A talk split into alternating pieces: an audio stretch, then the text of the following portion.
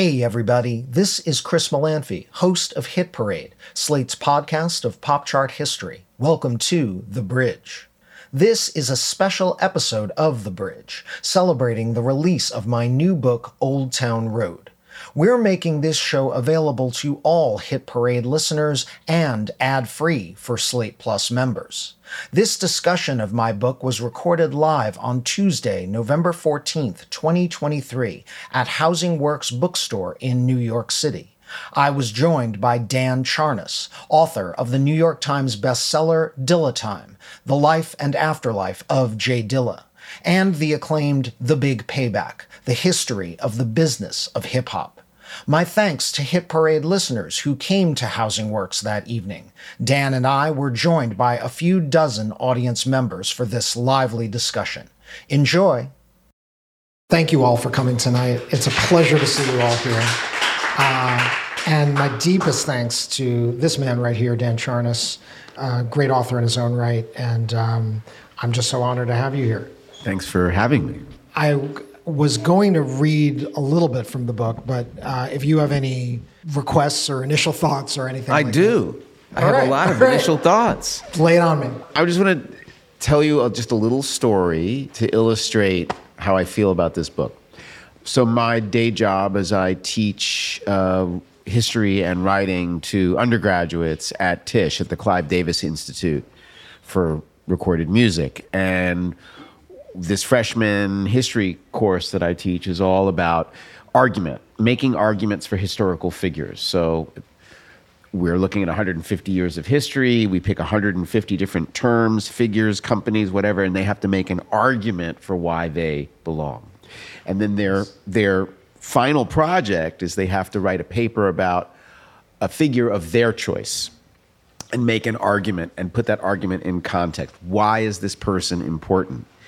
And in coaching their papers, I keep holding this book up. Like, look at how this is this is an argument about Lil Nas X, but look what he does. He has an entire chapter where he goes through every single uh, uh, meme and, and context, kind of like a wave that Lil Nas X rides up to having a hit and it's brilliant and you should read it and now they want to i have two requests for this book. Nice. Now nice. That's what um, we want. More so, books. That's good. you know as an author i know how hard it is to express especially writing about music right? To express why something is important why we're passionate about something. In my case let's say it's uh, the hip-hop business or dilla or whatever it's it's hard to do, but you do it so masterfully because there's just a, many levels of context, and so you're going to hear some of that right now. All right. Without further ado, I appreciate those kind words. I'm going to read. I'm going to start by reading the introduction to the book because it's a nice summary of the book, and uh, it kind of sets out why this book exists. And I guess before I plunge in, I'll say that um, this is book three in the Singles series, which is a new ish series from Duke University Press. One of the people I'm looking at in the audience right now is Emily Lordi, who three years ago called me and said, Joshua Clover and I, the curators of this series, were thinking you might like to write a book about Old Town Road. Would you do it? And I think I spent the first 30 seconds thinking, how am I going to politely tell her I don't have time to write a book? And then after 30 seconds, I thought, no, I have to write this book because this book allows me to talk about all the stuff I talk about on Hit Parade, all the stuff I talk about in my Why is the Song Number One series. It allows me to talk about genre, the charts, pop history, everything. So without further ado, let me read the introduction. The last day of the school year at Lander Elementary in Mayfield Heights, Ohio, was Wednesday, May 29th, 2019. Five days earlier, the fifth graders had taken part in the school's annual talent show, capping off the day with a school wide performance of the number one song in America. When video of that adorable performance got back to the artist behind the original song, he decided to visit Mayfield Heights and surprise the kids just before summer with an in person performance of his hit live in their gymnasium. The performer, a Southern black 20 year old born Montero Lamar Hill, arrived in his now standard uniform of cowboy hat, boots, and fringed jacket. Hill adjusted his outfit and was escorted by the school principal into the gym. And the kids lost their damn minds. As the young man who had dubbed himself Lil Nas X began singing Old Town Road in the gym's makeshift stage, the Lander Elementary kids practically screamed the lyrics back at him, including the titterworthy line about bull riding and boobies.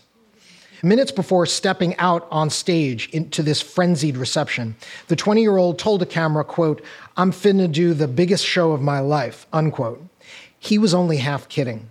As recently as four months earlier, Hill hadn't even been signed to a recording contract. Rapid rises to fame were becoming more commonplace in the post YouTube, post Spotify, early TikTok era of internet fueled music virality. But even by those standards, Hill's trajectory seemed meteoric. As the young man himself told Rolling Stone just one month before his Lander Elementary performance, quote, time's been going pretty fast. Old Town Road was a singular phenomenon, a one of one. New York Times journalist Jazmine Hughes aptly calls it, quote, an international anthem of defiance, tenacity, and travel plans, unquote. Few songs have experienced its rapid and broad cultural penetration.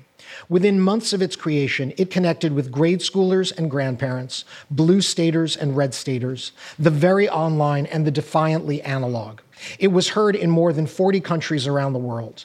It was consumed by millions of fans of pop, R&B, rap, dance, rock, and yes, also country music.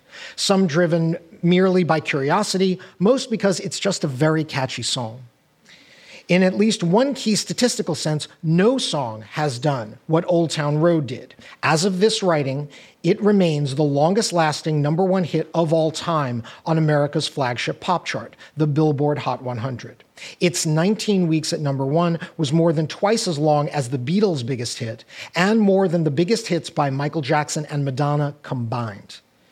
And consider those superstars' historic number ones, which were, respectively, Hey Jude at nine weeks in 1968, Billie Jean at seven weeks in 1983, and Take a Bow at seven weeks in 1995, were deployed years into each hitmaker's career. Old Town Road was Lil Nas X's first ever charting single. Chart historians, like the author of this book, make hay out of comparisons like these, with the tacit understanding that the music business of 1968 and that of 2019 were very different. While the Hot 100's underlying formula has remained broadly the same over its 65 years of existence, the chart behaves very differently today than it once did. So, yes, explaining how Lil Nas X pulled off his historic chart feat with Old Town Road means dissecting the chart as much as dissecting the song. Not unlike the home run record of Babe Ruth's day versus Barry Bonds's, we must reckon with the rules of the sport and the performance enhancers that warp those rules as we weigh the player's feats.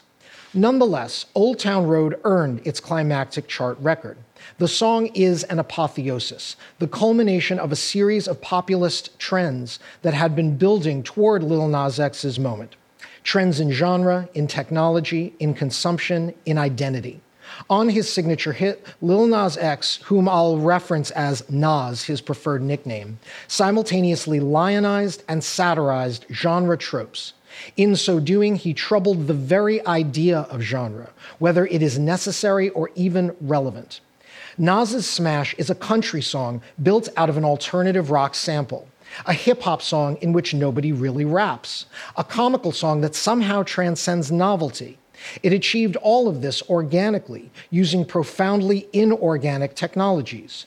To the then 20 year old Hills generation, these technologies have become so commonplace that they are now the lingua franca of musical creation. It took advantage of changes in our pop metabolism, how memes form movements, a virality that is now reified by the hit parade. Old Town Road even qualifies as a queer anthem, and not only because Montero Hill picked Pride Month 2019 right in the middle of his epic chart topping run to come out of the closet. In sum, Old Town Road summarizes the musical past while pointing the way toward our cultural future. But, you may be asking, is it a great song? I'd argue that Old Town Road is an excellent pop song sturdy, witty, inspired but it's an even more amazing pop artifact. While listening to it, you can't help but think about its backstory, even if it's your first time hearing it. This only enhances its charms. Many great songs in pop history, at their core, revel in their own existence, from Like a Rolling Stone and Stayin' Alive to Smells Like Teen Spirit and Get Your Freak On. They are at a root level about themselves. The self consciousness of Old Town Road is one of many things that makes it great. Charts, too, are reflexive and self reinforcing. They are feedback loops that reflect popularity back at an industry eager to make things more popular, to turn once cool things into commonplace things that are then replaced by the next cool thing. What makes charts exciting, the reason I focus on them in my writing, my podcast, and my scholarship, is that the industry rarely knows with any certainty what cool is. Truly unique songs are pop moments that reset our understanding of where cool lies. Old Town Road was one of those, a pop moment that channeled decades of Americana and the bleeding edge of cool all of which led up to those kids screaming at Lil Nas X about bull riding and boobies in the Lander Elementary gym. Thank you. I love your writing style. Thank you. That's very flattering coming from you. But anyway, listen, the, the, every crew has sort of a different uh, member with different Starship Enterprise would be one. There are certain folks who you turn to for the science, for the weights and measures. I feel like in, in our sort of cohort, you're the weights and measures guy. You're the person who pays attention to the numbers and helps us understand what they mean. So for me, I'm just curious as to how the charts really became your beat because you've been working on this beat for quite some time and it's the work is admirable. I just I would like to know how it started. okay, well, I see a couple of my cousins sitting in the front row. They will remember that I was sort of obsessed with the charts as a teenager. So this goes way back and you know, when I started writing about music in high school in the 80s, in college in the 90s, loving the charts was sort of this hobby that dare not speak its name. It was a little uncool and really nerdy. I'm not saying it became that much cooler now, but it was really uncool then. And I would sneak in chart references into things I wrote. But, you know, when I was reviewing records in the 90s for CMJ, chart references were not coin of the realm. Uh, what started to change, I often say that for my beat to work, certain things had to be invented. Blogging had to be invented and podcasting had to be invented. So when blogs became a thing in the 21st century, and then sort of aggregated blogs, you know, professional blogging like, you know, the Gawker empire, I started writing for uh, a music blog that was part of Gawker called Idolator. And I hung out and I commented a lot. And eventually they said to me, You seem to know what you're talking about. Would you like to, you know, write a little something for us? And I wrote some guest posts. I did a guest editor day. And they particularly liked when I wrote about the charts because I'd been following the charts for, gosh, at that point, over 20 years. And finally I said to them, If I wrote about the charts regularly, like on a weekly basis, but I wrote it with a little bit of snark, but a little bit of analysis explaining, okay, this song's number one, and you may love it, you may hate it, but here's why it's number one. Would you pay me for that? And they said, yeah, we'd pay you for that. We'd pay you for that weekly. And so I started writing a column called 100 and Single. I followed Maura Johnston. Shout out to Maura Johnston if she's listening to this, uh, to the Village Voice. I did it for a couple more years at the Village Voice. I eventually found my way to Slate Slate gave me the keys to something that they had tried. I'm looking at another person in the audience right now with Jody Rosen. Uh, I think they originally called it Top of the Pops, but when they gave it to me, we retitled it Why Is This Song Number One? I've been writing Why Is This Song Number One for 10 years. It'll be 10 years in December, by the way. Wow. And basically, I've now spent 10 years chronicling, you know, the, the key word in that phrase is why it's a work of criticism, but it's also a work of analysis. It's like I, there have been number one hits I've loved, number one hits I've hated. Really hated that song "Rude" by Magic. I had to write about that awful song. But whether I loved or hated the song, I could explain why the song was number one. And eventually, after I'd done "Why Is the Song Number One" for three or four years, I pitched Slate about doing a podcast called Hit Parade. And what's great about Hit Parade, I, I've often said that this podcast comes closest to capturing the weird pulses of my brain because you get to not only do the same explaining you do in the written word, but you get to play clips and sort of say, see, it's this part of the song, not, you know, when you hear that bass line in Chic's Good Times that wound up in Rapper's Delight, we're going to play you the bass line of Good Times, and then we're going to play you Rapper's Delight, that kind of thing. And uh, so, yeah, it's been almost seven years for, about six and a half years for Hit Parade, and just shy of 10 years for Why is the Song Number One. So, long answer to your question, but that's how no, I, no. I wound up in this. But do you feel that after all of this analysis that you Sure. have a bit of a predictive muscle? Do you know the things that make a good hit? Are you able to identify it? I often say predictions are a mug's game. I get it wrong as often as I get it right. I called something wrong just this week, I'll confess. That new Beatles song, whether you love it or hate it, I thought, oh my God, that much attention. Surely this Beatles song will debut at number one.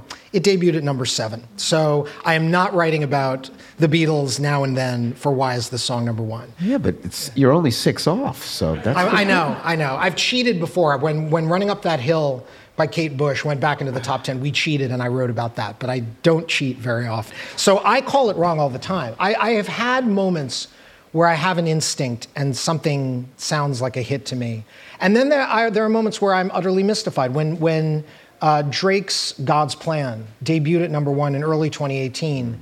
I said, this is number one because Drake is Drake. This is, this is a meandering song. It's barely got a chorus. And then it spent 11 weeks at number one and was the number one song of 2018. And I'll admit it kind of grew on me.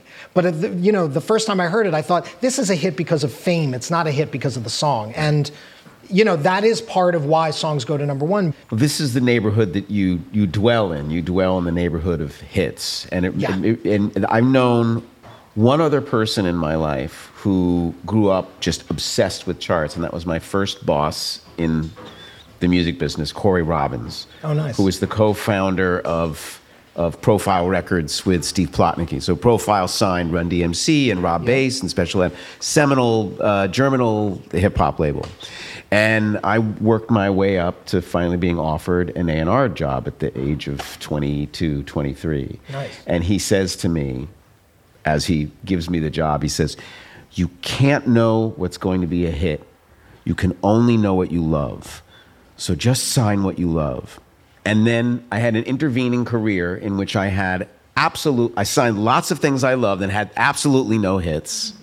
And so, cut to 20 years later, we're having dinner somewhere in, in Tribeca. And I said, Cory, there's something I've been meaning to ask you all these years. You said to me a long time ago that I should sign what I love, uh, you know, because you can't know what's going to be a hit. But you had hits, hit after hit after hit, and I didn't. What's the difference? What, what am I doing wrong? He said, Well, that's easy. I love hits. If I loved hits the way Cory loves hits and I worked for a label, I would be in a whole different echelon in my career. So But that is- was my question. Like, do you like, you're in this neighborhood. Do you like the neighborhood? I do like the neighborhood. I think I've, I've been asked this question like, I mean, bluntly, nobody comes right out and says, look, you're a middle aged man, you're in your 50s, and you seem, seem to like current pop music. Is that real, or is it just because you're obsessed with the charts? No, I actually like current pop music. Like when I got to write about Taylor Swift's Cruel Summer a few weeks ago, this hmm. four year old record that got re promoted this year and went to number one, I'm like, Cruel Summer is a legitimately great song. You know, it went to number one for a reason. And I got to talk about, I did a whole paragraph breaking down the song and talking about exactly what makes it a good song. Mm-hmm. By the way, it's that bridge, among other things, that bridge that she's very protective of because she demanded a writing credit from Olivia Rodrigo, but we won't get into that. So, yeah, I actually enjoy current pop. I, I like keeping up, and I also don't find current pop, I think, alienating because I, my theory is that even if music constantly morphs and evolves, our attraction to catchy things is eternal.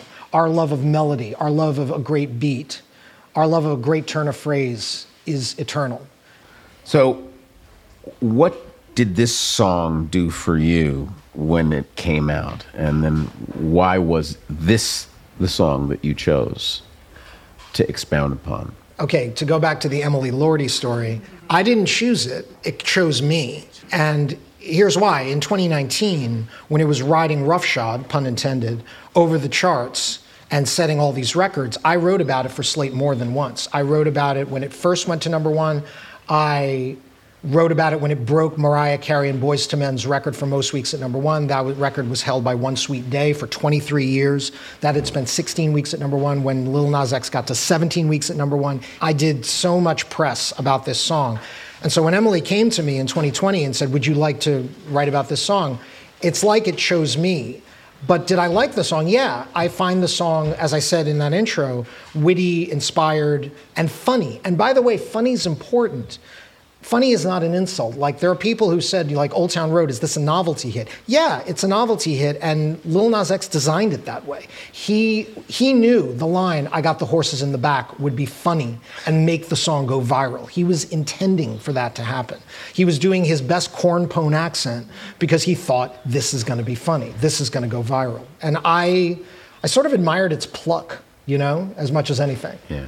Well, that was the one of the early revelations from me in reading the book was how much planning, thought, and marketing went into just the creation of the song. And it's marketing that Montero, Lil Nas X, did himself. He's kind of a genius, and it, people often ask, what is Lil Nas X's genre? And is he hip hop? Is he country? Is he pop? I often say his, his genre is internet because the kid sort of understands innately what is going to make something go viral. And by the way, to flash ahead, not only is Lil Nas X far from a one-hit wonder, he's had multiple number one hits in different genres. And you know, songs like Montero, Call Me by Your Name, or Industry Baby, or That's What I Want, which all sound different from each other, just have kind of captured the zeitgeist. He's got a skill for that, you know? And what you talk about there in that question, like the planning and the premeditation was all his. And you got to kind of, you know, give it up for that. Yeah. If you could break down for us the elements in the song that just make it work, like the mechanics of the song, what what would you spotlight? I mean, with the caveat that I am not a musicologist and I don't want to overstep my bounds, I would say that the Nine Inch Nails sample, but is in theory a banjo, that is a very enveloping hook. It kind of has a minor key envelopment of sound crossed with something funny on top. The original version, recorded just by Lil Nas X by himself, was one minute 53 seconds long. And it gets its point across very efficiently. It's a very efficient song. I got the horses in the back, bull riding in boobies, wrangler on my booty. The, li- the lines are funny, the melody is catchy, and, and the beat is good. And then when you add in Billy Ray Cyrus for the remix, which balloons the song from 153 to I think the final timing is 237, it's still one of the shorter number one songs we've had recently. The Billy Ray Cyrus verse, Hat Down, Crosstown, Living Like a Rock Star, is one of the catchiest things about it. And it takes what already kind of had country bones in the first place and makes it more country. But the country nature of the song was kind of there from the jump. Like Lil Nas X had an ear for that, kind of innately, despite the fact that by his own admission, he didn't know very much about country music. The only reason he asked Billy Ray Cyrus to be on his record, by the way, was not because he was such a country fan and he particularly liked Achy Breaky Heart. It was because Billy Ray Cyrus is the father of Miley Cyrus, who had a TV show in the aughts when Montero was a kid called Hannah Montana, and Billy Ray Cyrus was on that TV show, and this was literally the only country star he knew. So when he tweets into the universe the same week that he puts the song out into the world, hey, somebody get me Billy Ray Cyrus on this, that's the only country person he knew. He didn't say, get me Morgan Wallen on this, get me Luke Combs on this, get me Kenny Chesney on this. No, he just kind of puts a wish into the universe and miraculously it comes true. I alluded to it before. There's this masterful chapter just before you get in. So you have these these two chapters that I think that are, uh, as I recall, are back to back. One one is the the timeline of how this becomes a hit, and you date the entries, right? But before that, there is this incredible survey of memes and how those memes perfectly aligned, or maybe Lil Nas X aligned himself perfectly to take advantage of those little meme waves that this song is going to end up riding. And it's just a masterful work of research and synthesis. How the did you do this? You're you're not an internet native person. You're a chart native person, right? Right. But you you had a compendium of basically all the memes that helped this song become. How did you do that? I mean, uh, research and and and and an accretion of the stuff I'd been writing about for the column. But what's also interesting about Old Town Road in particular, and I had to research some of this when I was first writing about it in 2019, is that it was this interesting confluence of cultural memes as well as TikTok. It wasn't just TikTok. It was that, you know, a video game called Red Dead Redemption 2, which is Western theme, had just come out and people were trading all these Western memes because of RDR2. It was because there was a conversation that sprouted organically on the internet in late 2018 about the so-called yeehaw agenda, hashtag yeehaw agenda. Lil Nas X had nothing to do with fomenting this, but he his timing was perfect because people wanted to push the yeehaw agenda. And frankly, it was not just a story about cowboys, it was a story about cowboys and race. That was why the yeehaw agenda took off because black artists were sharing pictures of black people in cowboy gear and talking about how this is an under discussed movement and they were trying to foment a story about that, and Lil Nas X was perfectly timed for that. So there were just so many interesting strands and threads to this that made it viral in that way. But you threaded it. We'll have more in a moment.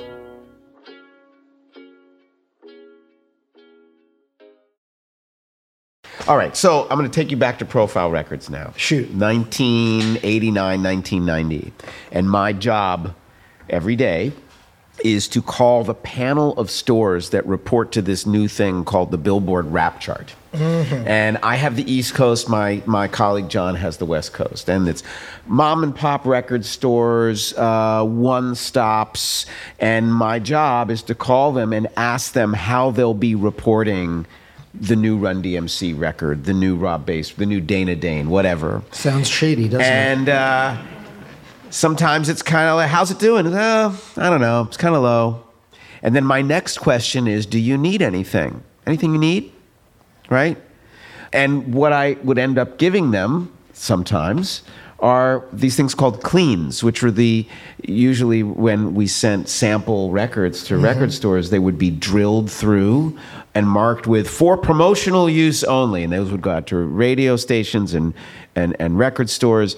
And cleans did not have that. They were clean. They were wrapped in cellophane, and it's just as good as. It's amazing how this sounds like a drug deal, but go on this is whence I come. Yeah. And then sometime in 1990, early 1991, we got wind. I don't. I think somebody came by and was kind of busting my chops and said, "Oh, you're going to lose your job soon."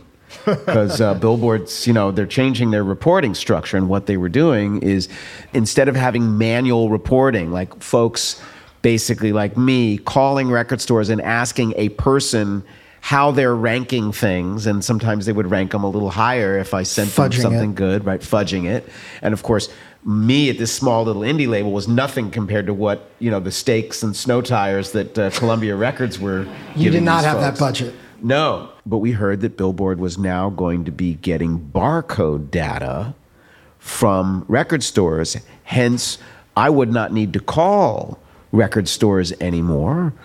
They would just automatically get the data. And it completely changed. Then a year later, it, the same change happened with radio, where yes. instead of getting the program director to fudge where the the songs are on the chart, they had the digital fingerprint of they had listening stations that could get the digital fingerprint just like a you know the early like you said in the book the early it's like an early version of shazam early version of shazam yes. and one of the things you do in the book that kind of blew my mind is describe how the charts work when there are no places that sell records, when those places are all virtual, and what it does to the system, and we can talk about that system later on, but what it what it does to the system that existed and how the charts work now. So the question, this is all set up for the question. Sure. How do the charts work now?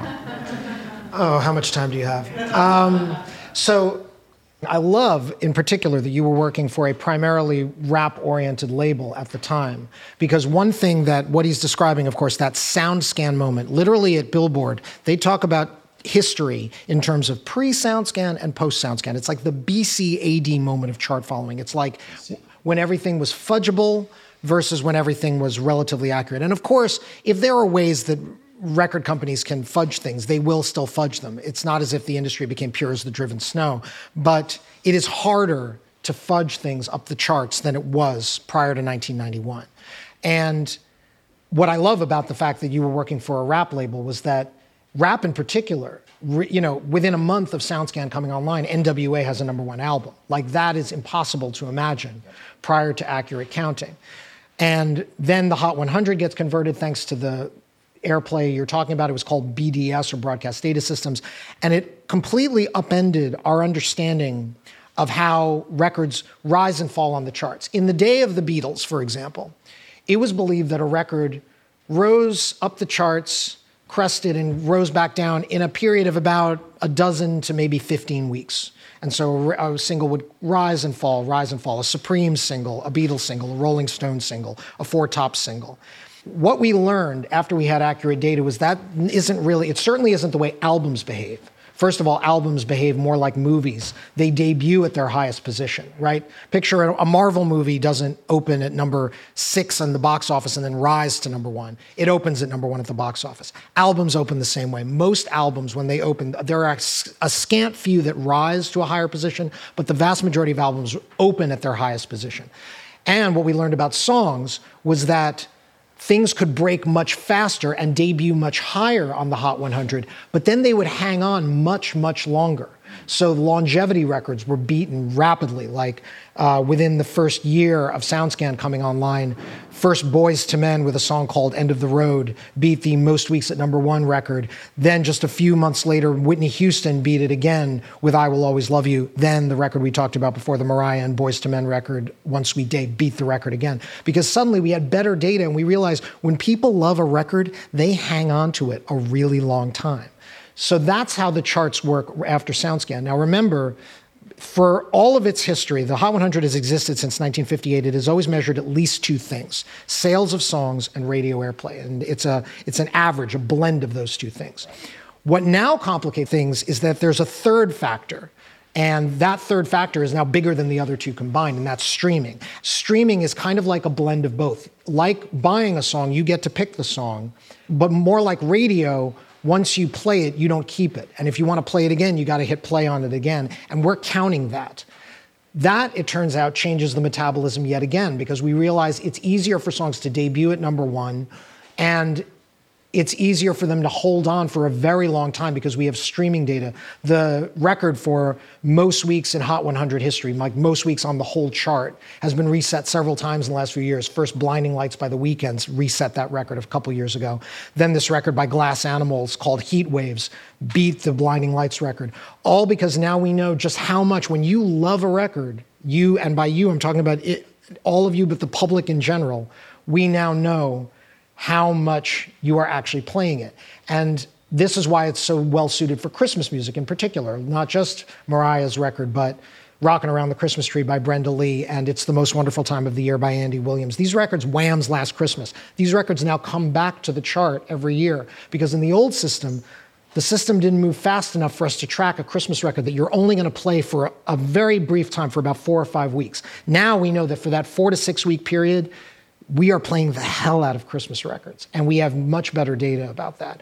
So it does mean, and I point this out in the intro that I read to you guys before, that you're kind of comparing apples and kumquats when you're comparing the chart records of the Beatles' day to the chart records of Lil Nas X's day, because it's just easier for things to hold on longer. But what we have now is actually better data. So, like when people groan about the current system, like, ugh, Drake debuting at number one with another hit again. Like, yes, but understand we now know that that Drake record is really, really popular with his audience in a way we didn't understand it before. And we're no longer expecting somebody to do what you did 35 years ago and phone somebody up and said, What are you going to do with the Drake record this week? What, when Billboard calls, what are you going to tell them? That doesn't happen anymore. So that's how it changes. But we have these other charts too. So you've described sort of how the Hot 100 works, but we have uh, the country charts, and yes. we have uh, you know the legacy uh, black chart, which is now called I think the R and B slash hip hop chart. Yes. So Is it R&B really a slash hip-hop. genre chart?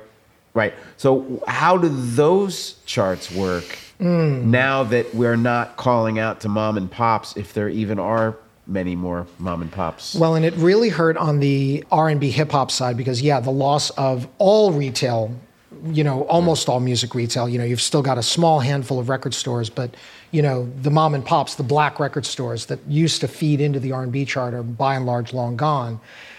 Billboard is now trying to keep up with that by pulling in all this digital data.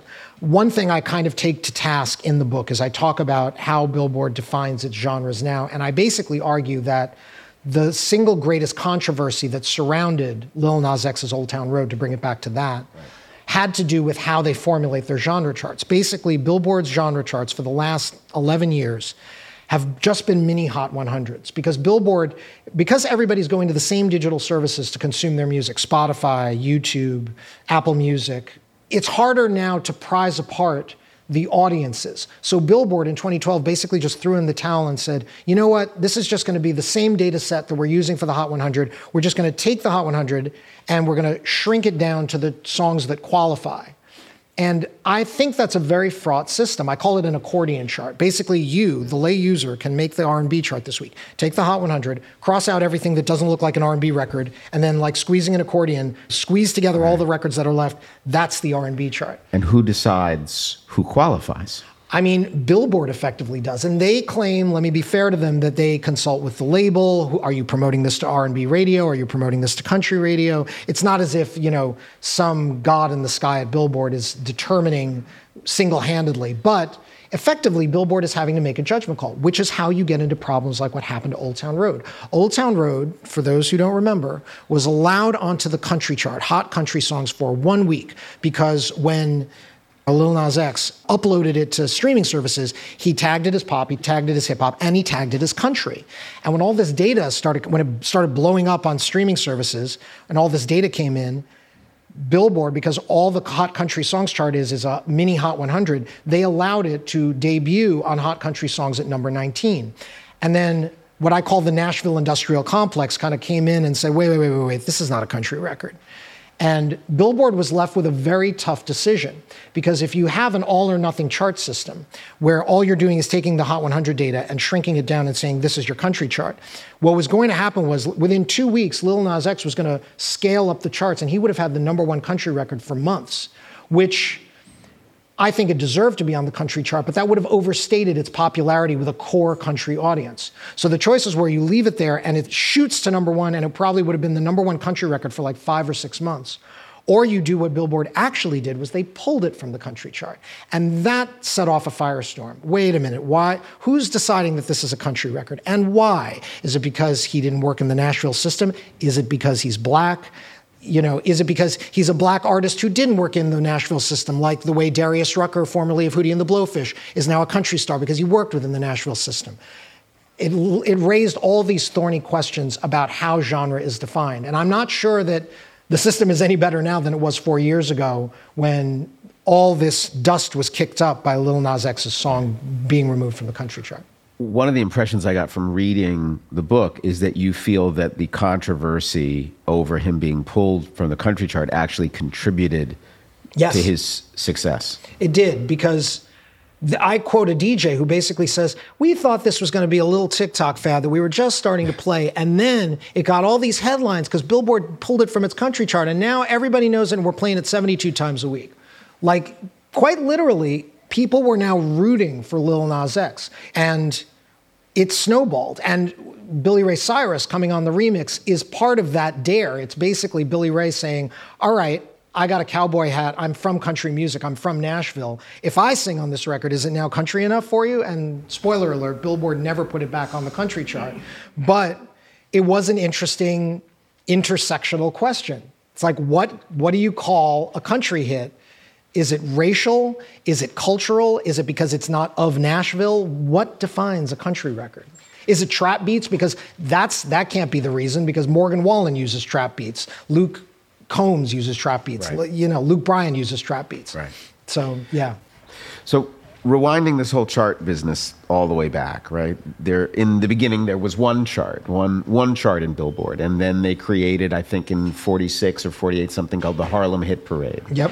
Which was uh, mimicking uh, a structure in the record business that was already there, where if there were black artists, they would put Columbia Records, they would put them on a, a literally a different, would have a different color label. Right. And the term then was race music or race, Race records, records. right? Yep. Then a third chart emerged, uh, which I think started as the Hillbilly chart, maybe. I mean, they Um, called it hillbilly music. To Billboard's credit, they never used the hillbilly term, but they were calling them folk records for a while. right. Remember, this is the 40s before the whole folk movement takes off, so they're Right. calling them folk records for a while. Right. And then the term country and western catches on. Right. And thankfully, they got away from Both from kinds of music, country both, and both western. kinds of music, country and western. Yes. And eventually they dropped the and western. I don't think that happens until the 60s. And similarly, the race records appellation, thank heaven, goes away in favor of if, if there's one thing that um, what's his name from uh, Atlantic Wexler. Records, Jerry Wexler contributed to society that we are all thankful for. It's, he coined the phrase rhythm and blues. So they the term R and B was finally appended to that chart in the 1950s, and it was no longer either Harlem Hit Parade or Race Records. But yeah, so I mean, just defining the terms of these musics and how we would measure them was itself very fraught, and I talk about that in the book. Yeah. I know that there is something called culture, and I know that there's something called ethnicity, and I know that there are subcultures, but I also know that the business tends to enforce or reinforce uh, divisions that aren't there. Like when we think about the first Hillbilly records, or you know Jimmie Rodgers debuting, his first twelve records were all blue yodels. He's playing with uh, Louis Armstrong and Lil Hardin on one of them. The earliest Hillbilly records are blues records, Right. And yet there's this divide. So to set up for my question, do we still need this architecture? This is a question I get versions of. And in fact, it was a question that was kicked up by the country chart controversy of 2019 when Old Town Road got yanked from it. Do we need genre anymore? I mean, Carrie Battan, for example, in The New Yorker, Yep. basically called for the abolition of genre. This is racist, it's racially defined. Why do we still have this? my counter to that is I think that the audience still wants these genres to exist. Whatever fraught reasons the genres were created. If you told a country fan, we're going to do away with country music tomorrow and it's just going to be all pop and you're going to listen to everything, they would probably say, no, you're not. If you told a black radio listener, oh, it's all just going to be, you know, one mishmash of stuff, we're not going to divide things. I think a lot of people would say, but I like that genre. I know when I tune in to WBLS, this is what it sounds like. So my argument in the book is not so much that genre should be abolished, it's that it needs to be defined by the audience because the boundaries of these genres are ever changing. The Eagles were a rock band in the 70s, but now they're sort of grandfathered into country music. Creedence Clearwater Revival sound a whole lot like country music to people, and they even tried to promote Creedence Clearwater Revival to country stations a decade after the band broke up, and yet in the 60s and 70s, they were fundamentally a rock band. We claimed that we couldn't have any rap production on anything country until suddenly a whole bunch of artists like Jason Aldean, Morgan Wallen, Luke Bryan started using trap beats on country records, Fl- Florida Georgia Line, and now we consider that completely normal. The audience ultimately determines what they will and won't accept, and you kind of have to let the audience decide what is country, what is hip hop, and that should be the guiding light because I I still see genre as somehow useful, but only if it's not being applied in a top-down manner. That's Right. where the trouble comes Right. in, my opinion. I but listen, I, I that resonates for me because you know, as somebody who again who teaches 18, 19, 20 year olds, they will invent a genre in the in within 5 minutes time. Espresso core. What's, you know, and they'll all like so they're ex- inventing and disposing with these labels all the time. One surprising thing about reading this book is how important radio still seems to be, at least in your your telling of what makes success. Am I mm-hmm. reading that wrong? Or- You're not. I weirdly, this is another thing I am almost small c conservative about. I feel like radio still plays a useful role. And we know what we hate about radio, right? It's over researched, they play the same records over and over again, et cetera. However, what that radio research reveals is the song that will make us not flip the station. It's what I call passive fandom. To me, the reason why the Hot 100 has existed for 65 years and has been so successful is it is a good measure of a balance between active fandom and passive fandom. Active fandom is, and this dates all the way back to Elvis's day and the Beatles' day when somebody needs to buy that new Beatles single, that new Elvis single, or to pick a modern example, that new BTS single in the first week, that's active fandom. You're, you're indexing the rabid fan. Passive fandom is suddenly that record by, I wrote about this actually quite recently when Olivia Rodrigo's Vampire went back to number one. And I was basically saying, like, this song debuted at number one because all of the Olivia Rodrigo stands had to stream it and buy it in its first week. And then it kind of passed on to their parents, basically. And now, you know, a 35 year old mom is not going to flip the station when she hears Vampire, like, oh, I like this Olivia Rodrigo song. That's passive fandom. She's not actively clicking on that on Spotify or downloading it, but it's useful to know what is in the air, what is in the ambiance the Song of the Summer competition, which we all obsess over, and some years it's more interesting than others, to be perfectly frank. What is Song of the Summer? Well, it's that song you can't escape every summer. Okay, but what does you can't escape mean? It means it's playing in the drugstore when you walk in the drugstore. It's playing at the beach out of a boombox when you get to the beach. It's pumping out of a car radio, driving past you on the street. That's passive fandom. And so, radio radio still has a role to play, even as terrestrial radio ratings are plummeting and Spotify playlists are gradually taking the place of radio. I feel that somehow, however Billboard formulates its charts, it's still going to be useful to balance out a mix of what I call active fandom and passive fandom. Whatever that passive fandom takes the form of later, if it's, you know, maybe they weight Spotify playlists in a different way than they weight individual tracks or something, but I feel that that's a useful thing to measure. Yeah. We'll be right back.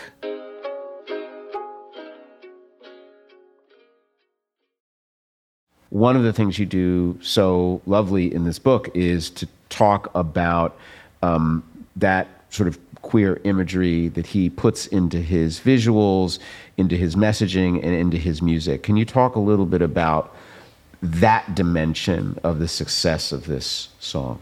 Montero, I'm going to use his first name because I'm not talking about his rap persona right now, was struggling even into the 2010s. This kid comes of age in the Obama era you know, in the era where, you know, gay marriage is legalized, and God knows we're all now fighting for it not to go back the other way. So he's, in theory, coming up at a time when there's never been greater acceptance of LGBTQ people, LGBTQ artists, but he is very anxious about revealing himself. And one of the things I talk about in the book is that through the early 2010s, most artists, gay artists or LGBTQ artists who top the charts do so closeted. It's kind of a shocking history, but everybody. You from, go through that history in such like incredible detail. Right. Whether like we now take it for granted that Elton John is out of the closet. Elton John went through a torturous phase right. of being in the closet. Right. He gave a, an interview to Rolling Stone in 1976 in which he revealed just that he was bisexual, and his sales tailed off for about three years. George Michael was basically in the closet for most of his career. George Michael, by the way, did not come out until 1998 like long after he'd had most, most of his hits. Michael Stipe of REM did not come out until pretty deep into REM's career. You have to be remarkably secure. Freddie Mercury of Queen was hiding both his homosexuality and his AIDS diagnosis until literally days before he died. So there is, and you know, we can take it all the way back to Little Richard, and you know, that is. Uh, deep and fraught history, beautifully chronicled in the recent documentary about Little Richard. So for Montero, what he comes up in is a period where somebody like Frank Ocean sort of tiptoes out of the closet as a member of the, you know, R&B and hip hop community and Montero sees that Frank Ocean doesn't seem to be suffering too much when he revealed that about himself and he's still having number 1 albums. That's encouraging the, one of the people I talked about in the book is Adam Lambert, the former American Idol competitor who scored a number one album in 2012. And when I wrote about that in 2012 as a chart columnist, I pointed out that, as best as I could tell, he was the only gay artist to have a number one album while fully out of the closet. That's how rare it was. Wow. So young Montero is observing this and he's kind of weighing this. I, I quote an interview he gives with Gayle King in the book where he, he admits, like, I was praying for years that this was a phase or that, you know, that it, that it would go away. That's a quote. And then when the song is in something like its 12th week at number one out of 19 weeks, and it's literally the last day of Pride Month. So you can imagine what a torturous decision this was. It's June 30th. In the last few hours of June 30th, right. he decides, what the hell, and he comes out of the closet. He is the only artist to come out while having the number one song in America. That is yet another thing that makes Old Town Road historic. Yeah. I mean, whatever you say about the song, you can't take that away from it. And it certainly didn't keep him from having staying power. He's now succeeded beyond this one song. He succeeded beyond this one song. And one thing I love about Lil Nas X is when he came out, he came all the way out. Like he is not shy at all. He is owning his persona, his identity, his sexuality, and good for him. And he's still scoring hits. One of the things I point out in the epilogue of the book is that whatever you think about Lil Nas X, he is no one hit wonder. He has had multiple hits that have been on the radio for months on end. Like Industry Baby was the top streamed hit of 2021, and it was it sat on Billboard's radio songs chart for something like 40 weeks again, picture that. Radio stations have determined they can play Industry Baby or That's What I Want or Montero Call Me By Your Name in power rotation and they have no burn. And nobody's watching a music video when they're listening to that on the radio. Nobody's following a meme. Nobody's looking at a TikTok. It's just, I like this song. And again, that's that thing you were asking me about before with the part radio plays. It's useful as passive fandom. It's a litmus test. We have determined that people do not flip the station when we play Industry Baby by Lil Nas X. That's a hit. So, what do you feel are the takeaways for for us as an industry, right, from Old Town Road, or the lessons that that people uh, like me who teach about the music business, who've worked in the music business, what do you think we can and should learn from this? This is a bit glib, but I would say one lesson, if you want to put it that way, is trust the audience. You know, follow where the audience goes. And it's funny because you were talking about your your anecdote about you know, uh, well, I just like hits you know, th- there's the famous line that William Goldman, the Hollywood screenwriter, wrote about Hollywood, which applies just as much to the music industry. Nobody knows anything. It's it's the most pithy quote. I quote it all the right. time. And he was talking about Hollywood, how you know, Marvel movies seem to be successful. Let's keep pumping out Marvel movies until they aren't. You know, and you can try to copy a formula, but like something will work until it doesn't. The music business is the same way. You can try to jump on a bandwagon, but you need to trust the artist and you need to trust the audience. The audience will tell you what a hit is. And yeah, I, that, that is the most synthetic, in the synthesis sense, way I can put it. All right. Well, f- thank you all uh, for coming and participating.